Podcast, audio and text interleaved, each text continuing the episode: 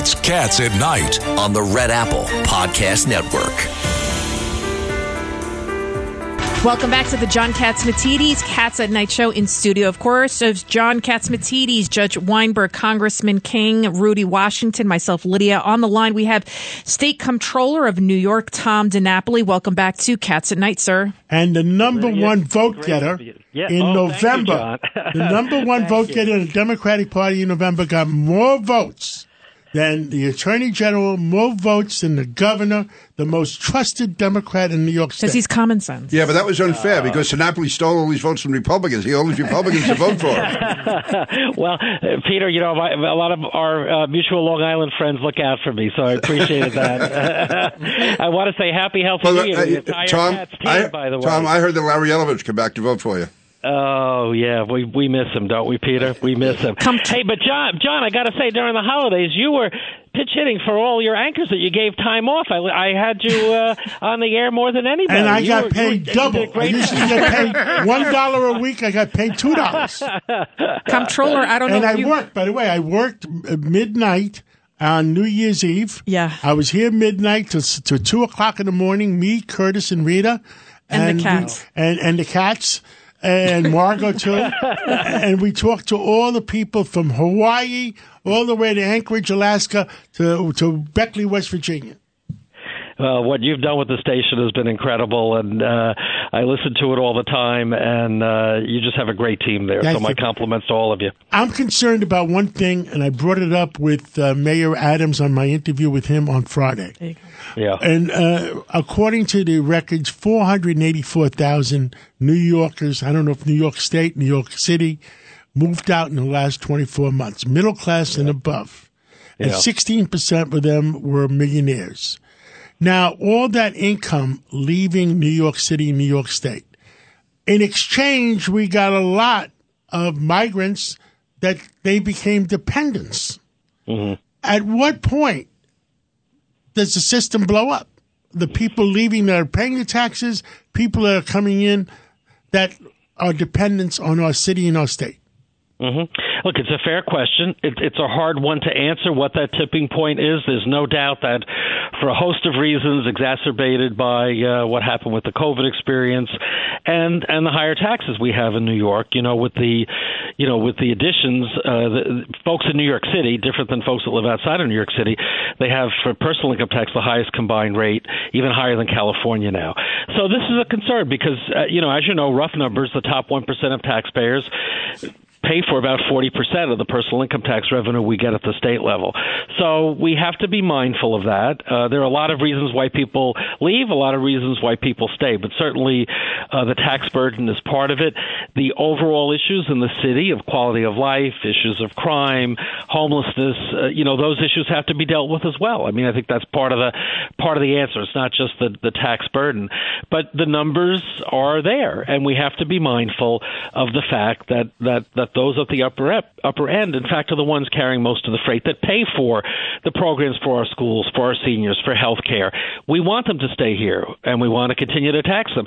Look, another issue this year, impact on the city budget and the state budget, is going to be the fact that you know Wall Street hasn't uh, obviously had a great year. So those big bonuses There's no bonuses on Wall Street. No, uh, no Sachs bonuses. 4,000 layoffs at uh, Goldman Sachs. Yep, yep. And we're concerned about jobs migrating out of that sector. Those are good jobs, high-paying jobs. We want to hold on to them. So, look, I'm not I'm not a doomsday person. You know, this is still New York, and there's a resilience and a reason to be here uh, that people appreciate. But but there are some warning signs out there, and we have to be very mindful of it, especially as we head into a new budget cycle. As you know, the governor probably the end of this month will present her budget proposals. I'm not anticipating any new taxes to be proposed, but you know, uh, some of the folks in the legislature, no doubt, will propose some new ones. But we have to be very careful. We don't want to uh, kill the goose that's laying the golden egg that's kept New York City and New York State going. Tom, it's it's Richard Weinberg. Something Hey, that is not focused on. By the way, congratulations on being sworn in today. Thanks. I Thanks. I just want to say, people forget when you have the most productive, the taxpayers leaving. They're the ones who also give to the charities. They're the ones who support the cultural institutions. They're the ones who build the wings at the hospitals. So these are real losses when you lose these people. It's not just the the direct taxes. and the revenues, and they also produce a large number of the jobs. What say you? There's, Oh no, you're absolutely right. The the, the generosity uh, of of so many of, of these individuals at the higher end. I mean, that's what's kept all our cultural institutions afloat. All the wonderful charities. I mean, John Catsimatidis alone is an example of that, but there are there are so many others. Another reason why uh, we don't want to want to lose them. But again, I think we have to be mindful, at least from what I hear from folks, beyond what the numbers say. Tax burden is part of it. Quality of life, though, is very much a part of it as well. We can't control the weather. That's a separate question. But uh, people need to feel safe. And people need to have a sense when they're walking down the street that they're not going to be accosted. And there's a lot of issues, as we all know, about homelessness, mental health. You know, and I think the mayor certainly is trying to address them more aggressively. And I think that's a welcome message uh, because we want people to feel that there are going to be positive changes and a reason for them to continue to stay here. Uh, but but you're absolutely right. There's there's no doubt that what's given back is often not fully appreciated. You know, the, look, the other side is that there are still a lot of folks uh, that are hurting right now. Uh, a lot of folks that weren't doing well before the pandemic, and some of that only got worse. So there are, you know, we put out a report on poverty in New York State. 14% of our population uh, is in poverty. So we've we've also got some big needs out there as well. It doesn't make any of these decisions on taxing and budgeting and how we spend our money any easier. But um, but that's why those but of us Tom, that are in government. When are I said. I interviewed the mayor last Friday, and, and all, all New Yorkers that we're not complaining about taxes. You know what we're complaining about? Safety in our streets. Yes, We yes. want to be able to take the subways and feel safe. We want to go to a restaurant at night and walk home and feel safe. Yep. And yep. we want to be able to send our kids to school by the subway and f- make sure and to feel good that our kids feel safe. I, I yelled at uh, Congressman Weiner a couple months ago because he says he, he doesn't feel bad sending his his 14 year old on the subways. I said, Congressman, I love you, but it's wrong. I would not I would not send my 14 year old by himself in the subway. And crime is up on the subway over 30%. And mean, meantime, shootings and, And the MTA And is going to need money. Right, they're on a fiscal cliff. And if you if you don't collect if you don't collect your uh, uh, what percentage of the MTA uh, people going on the subway don't pay? Well, they're losing about 550 million annually. The fare beat is a part of it, but the other part really is is is, is to the first point that John made. The ridership is still way off, uh, and the MTA more than other tr- public transit systems in the, in the nation, our MTA is so much more dependent on fare revenue, and that's back to only about you know 60, 65 percent depending on the day for the subways or, or even the Long Island Railroad and Metro North or the buses. So so if you're so dependent on the fare box and people are not using the you know the transportation system, you know that is one of the big reasons why you've got a big out year budget gap that's there. And keep in mind, you know, thank thankful, particularly Senator Schumer, we we got billions that that kept the MTA afloat during COVID. That federal money is not going to be there forever. It's going to be spent down. So we very much need people to be back on the subways.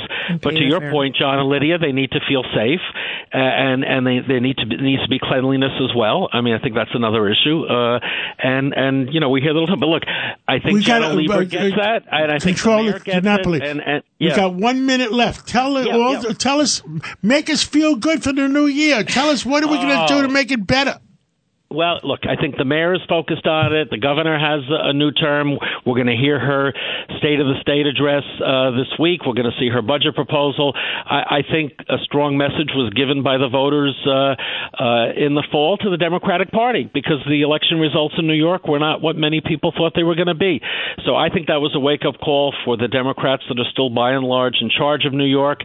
Uh, and let's give the mayor and the governor the opportunity to set their agenda. Thankfully, we have a mayor and governor who actually talk to each other and work together, different than what we had a few years ago.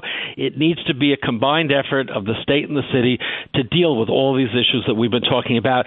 And I'm going to be the optimist. We're, we're going to we're going to have a better year in 2023 than we had in 2022.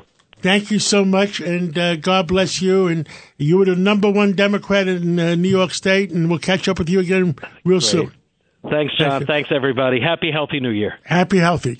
This is the story of the one. As head of maintenance at a concert hall, he knows the show must always go on. That's why he works behind the scenes, ensuring every light is working, the HVAC is humming, and his facility shines. With Grainger's supplies and solutions for every challenge he faces, plus 24 7 customer support, his venue never misses a beat.